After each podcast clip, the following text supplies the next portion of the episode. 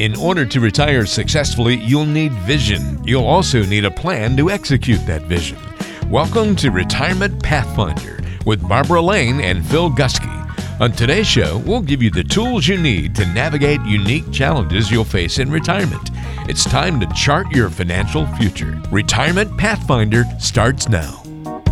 The Retirement Pathfinder is on the air once again. Thank you so much for joining us. I'm Walter Storholt here for the ride today alongside Phil Gusky and Barbara Lane. They're the folks you're here to hear from, retirement income planning specialists at Pathfinder Wealth Management, serving you throughout the Rockford area. Uh, you can check out more information about Phil. He's the founder of Pathfinder and the co author of multiple financial planning books. Barbara is as well, two books Roadmap for Stress Free Retirement and Remarkable Retirement, the titles of those two.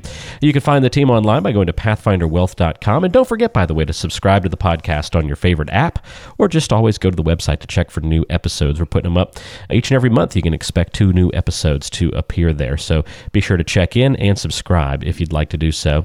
Barbara and Phil, great to have you with us once again. Hope you're both doing well.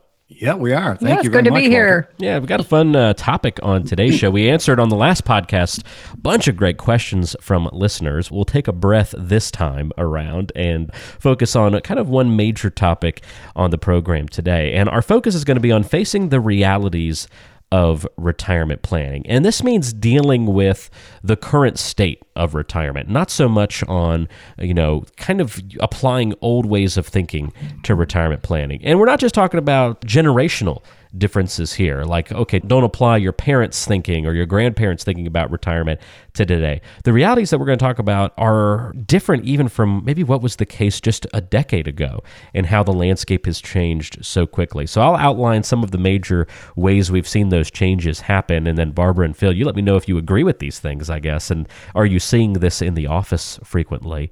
And the first one is people are living longer. Now, yeah, if we go back to the 30s, let's say, the average life expectancy for somebody who was 60, for a man who was 60, and 64 for a woman. Obviously seems very low compared to today.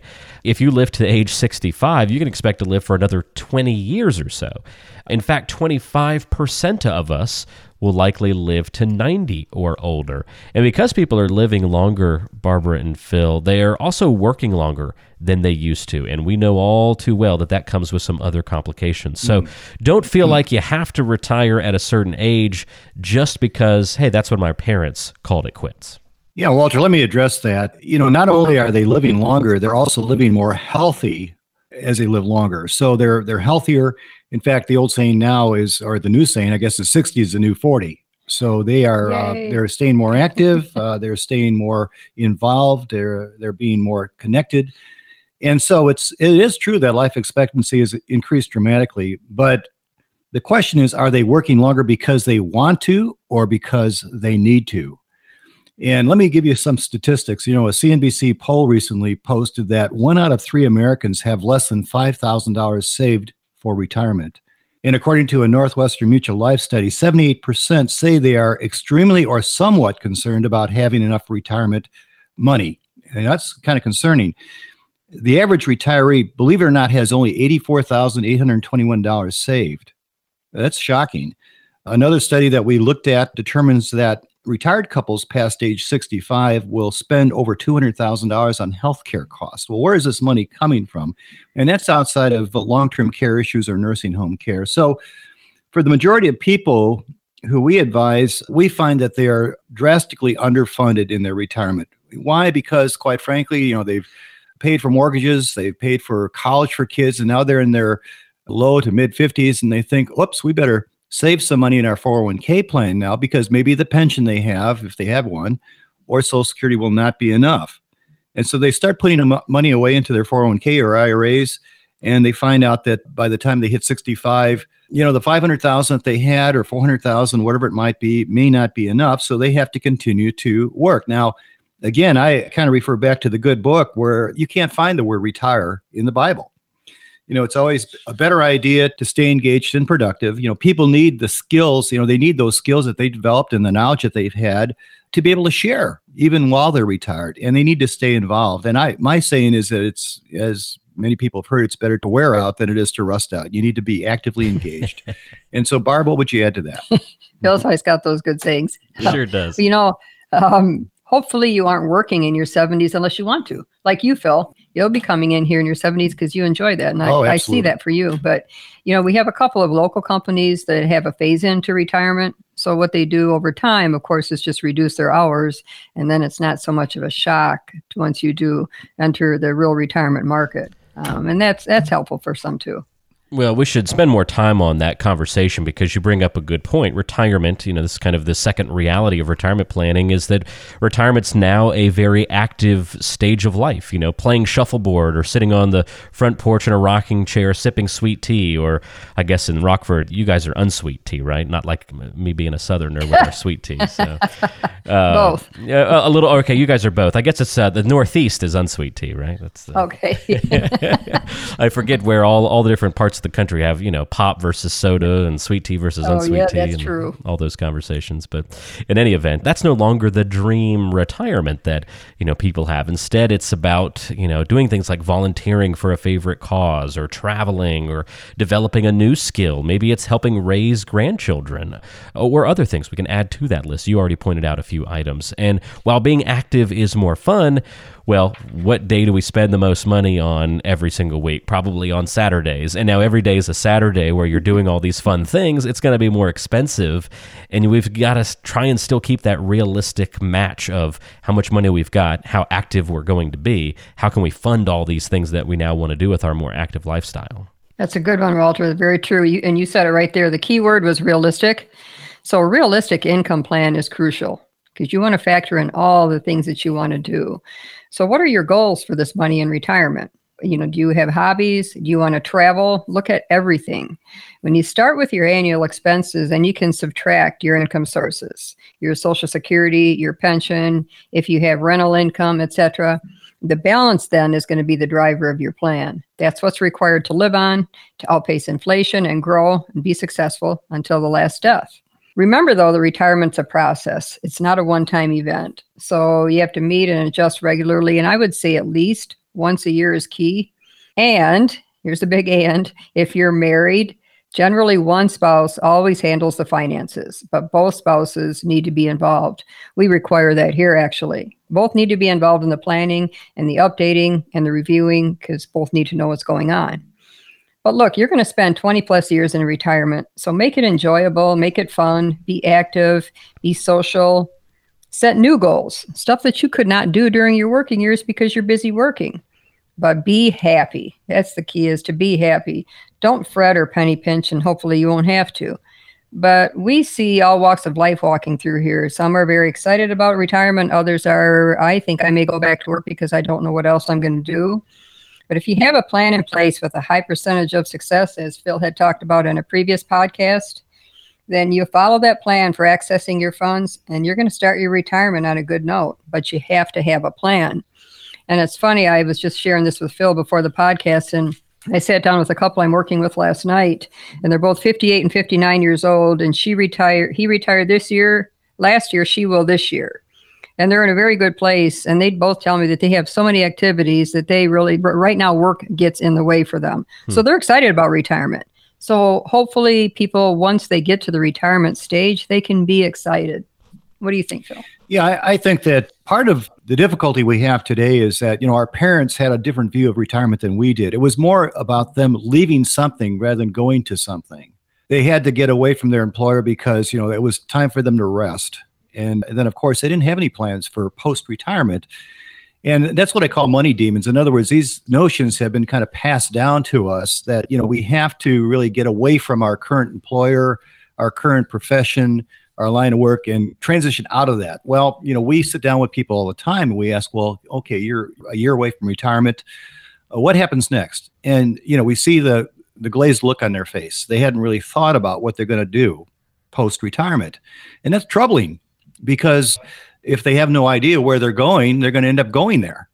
So we want to make sure that they have some clear ideas as far as what they want to do. If they have grandchildren, you know, a lot of times they have opportunities to be spending more time with family and that type of thing. But You know, I took a year off and retired, Walter, and quite frankly, I ran out of things to do. I came back, but you know, twiddling my thumbs, saying, "Hey, why did I leave the thing that I enjoyed so much?"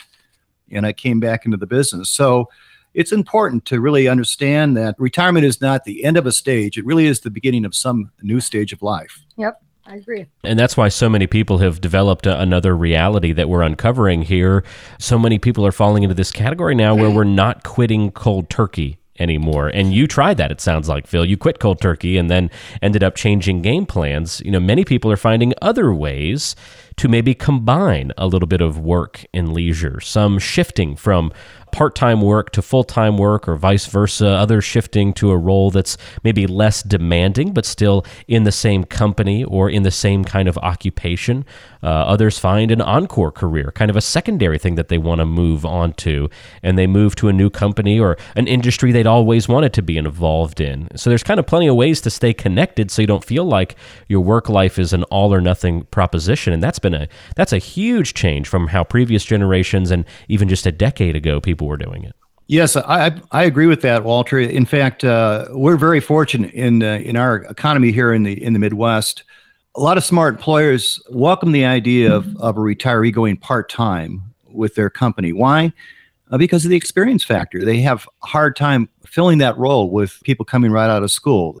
They don't have the experience, they don't have the wisdom, they don't have the hands on opportunities that these older employees had. And so those people are hard to replace. And although the employer will eventually need to fill that retiree's position, they would prefer to put off the time, the effort, the training, the dollars, and postpone that as long as they can. Now, one of the questions that came up is, you know, is it possible to combine work and leisure? Well, I've never heard of that concept before. I guess it's beginning to come up more and more all the time. But, you know, in my world, work is work and leisure is a diversion from the work. now, I have, you know, found in my profession, my line of work, that professional related books, the training that we go through, the activities that we are involved with could be fun and relaxing, stimulating and challenging. But I would, you know, separate that from my activities of hunting, fishing, working with my wood projects. You know, those are diversions away from my professional approach. So I've never heard of that particular combination of combining leisure and work together. I guess it's possible, but I've not found it. A possibility is a career change, and that would be good you know, I have a friend who is a tax attorney and he practiced many years. In fact, he retired at age 60. And what is he doing now? He bought himself a hot dog truck and he goes from county fair to county fair and he enjoys fixing Chicago brand hot dogs for people. I mean, he is just having the time of his life. He and his wife, they travel together, they spend time together, they meet new people. They're really salty, they're kind of folks. And the bottom line is to stay active, even with, you know, volunteer work but maybe you should consider buying a hot dog truck. I don't know, Barb. what do you think? Is that something you do? well, that sounds like fun. But you know, when you mentioned that combining work and leisure, I, I think of you, Phil, because when you left a couple of years ago, came back in pretty much part time, but you were doing a lot of work within your church, and then you came back. So mm-hmm. uh, I think you really just missed us. But um, you know, that's why I you did. came back. But, I did. Uh, right. I think that you like meeting with the people and helping them and, and listening to their stories and when I heard that, I just I thought of you because I think you combine both. Yeah, sure. Well, I think of people who maybe like have the ability to work remotely and saying, okay, well, let's mm-hmm. uh, you know, let's take the RV and do a month long trip but I'm going to work, you know, four or five hours a day remotely, and then we'll go out and have fun at the various stops and locations that we're around. Or hey, let's take a go live, you know, rent a house for a month at the beach, and I'll still work while I'm there, but hey, we'll be living at the beach for a month, and you know, I can kind of see some benefits of working remotely in in that manner. I know that that seems to be becoming more and more possible in today's economy if you have that kind of occupation where you can kind of, you know, mix the work and play a little bit. That'd be ideal. Yeah, kind of yep. fun to. Mm-hmm. Uh, the thing I take from it is we're all different. With the hot dog example, we all have some yeah. differences here, and there's a lot of flexibility for many of us, and that should be viewed as an opportunity, as something that's very fortunate and not a burden, certainly. Last but not least, one other reality we should bring up if we're talking about retirement planning today and how it's different from previous generations and maybe even different from just a decade ago. And we've talked about a lot of lifestyle things so far. We'll shift gears kind of back to the the financial world itself. The current investing environment for retirees does appear to be more challenging than it used to be. Now, if I make any wrong claims here, guys, you feel free to correct me. But I would say, from my perspective, that the stock market seems more volatile than it's ever been. Interest rates are right now as low as they've ever been over the last decade. If you're retired or close to retirement, it to me doesn't seem like the best time in history to be investing without a plan or without a good advisor. I mean, where are those, you know, 13% CDs of of the past or, you know, those kinds of things where it just it was mind-boggling the return you could get for little risk. Those days aren't here anymore. No, okay. Well, you know, the reason that they're not is back in those 13% interest rate CD era, uh, inflation was about 14%. So that had to combat it. But uh, Interest rates now have been very low since about 2006. But here's the key during your working years, you're in the accumulation phase. So you save money, you don't think about it, you can't access it without a penalty.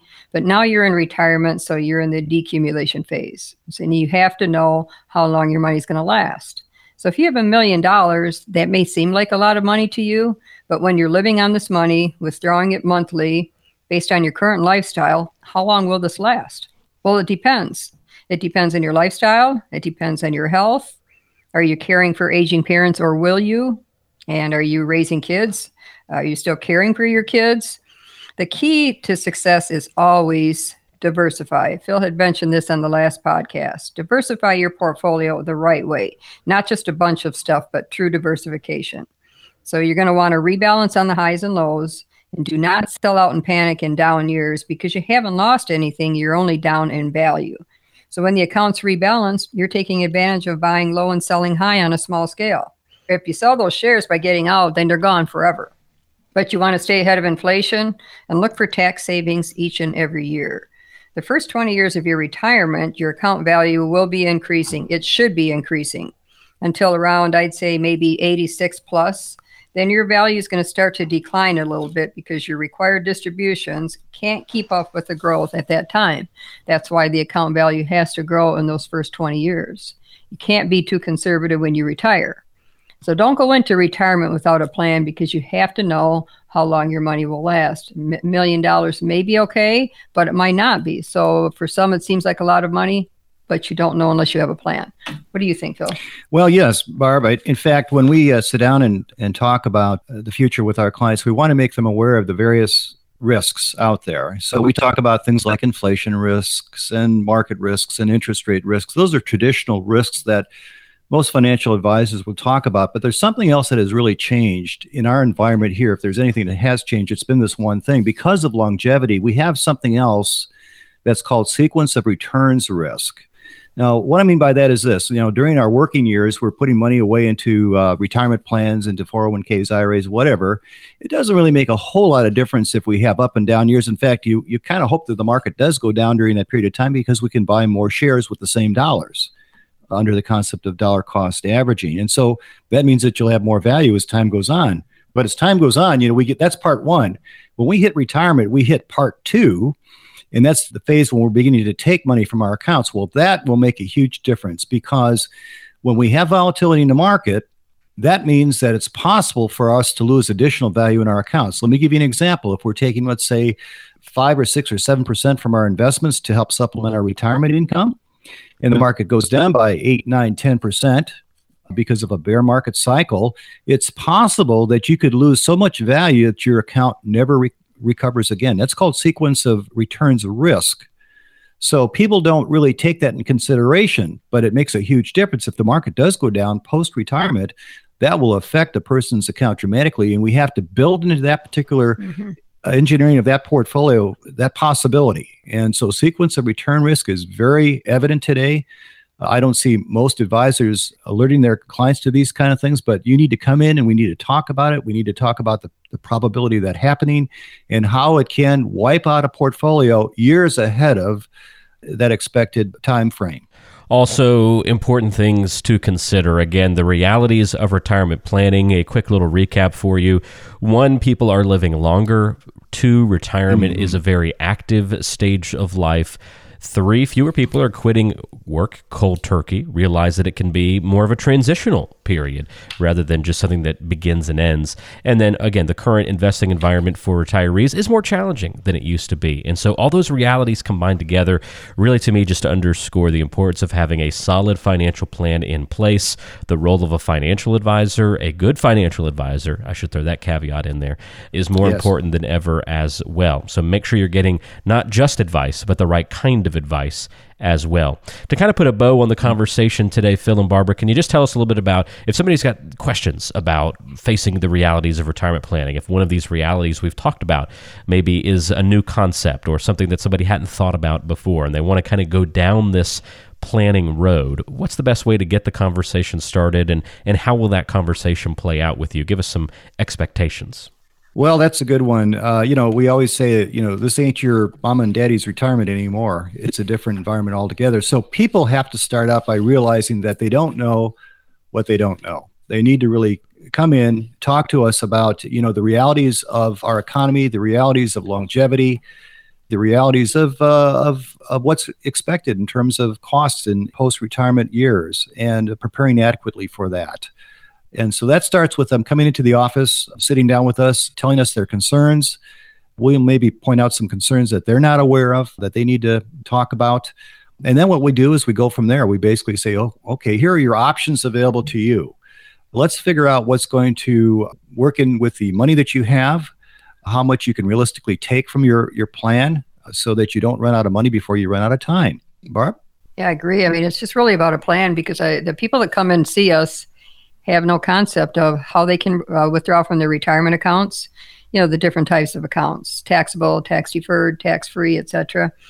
And they really don't know how long their money is going to last. And to live in retirement for the expectation of 30 years, you've got to know that. Yes, So- absolutely. So, yeah, absolutely. Come in and see us. We'd, we'd love to sit down and chat with you for an hour.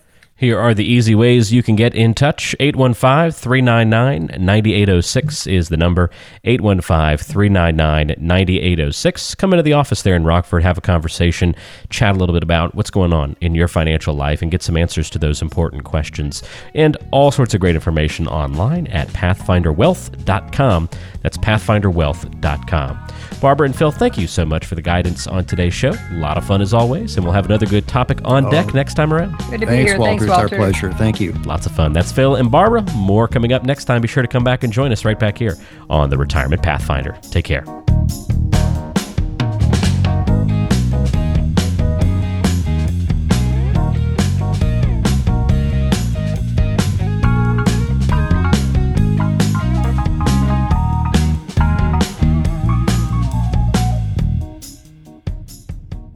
Information is for illustrative purposes only and does not constitute tax, investment, or legal advice. Always consult with a qualified investment, legal, or tax professional before taking any action.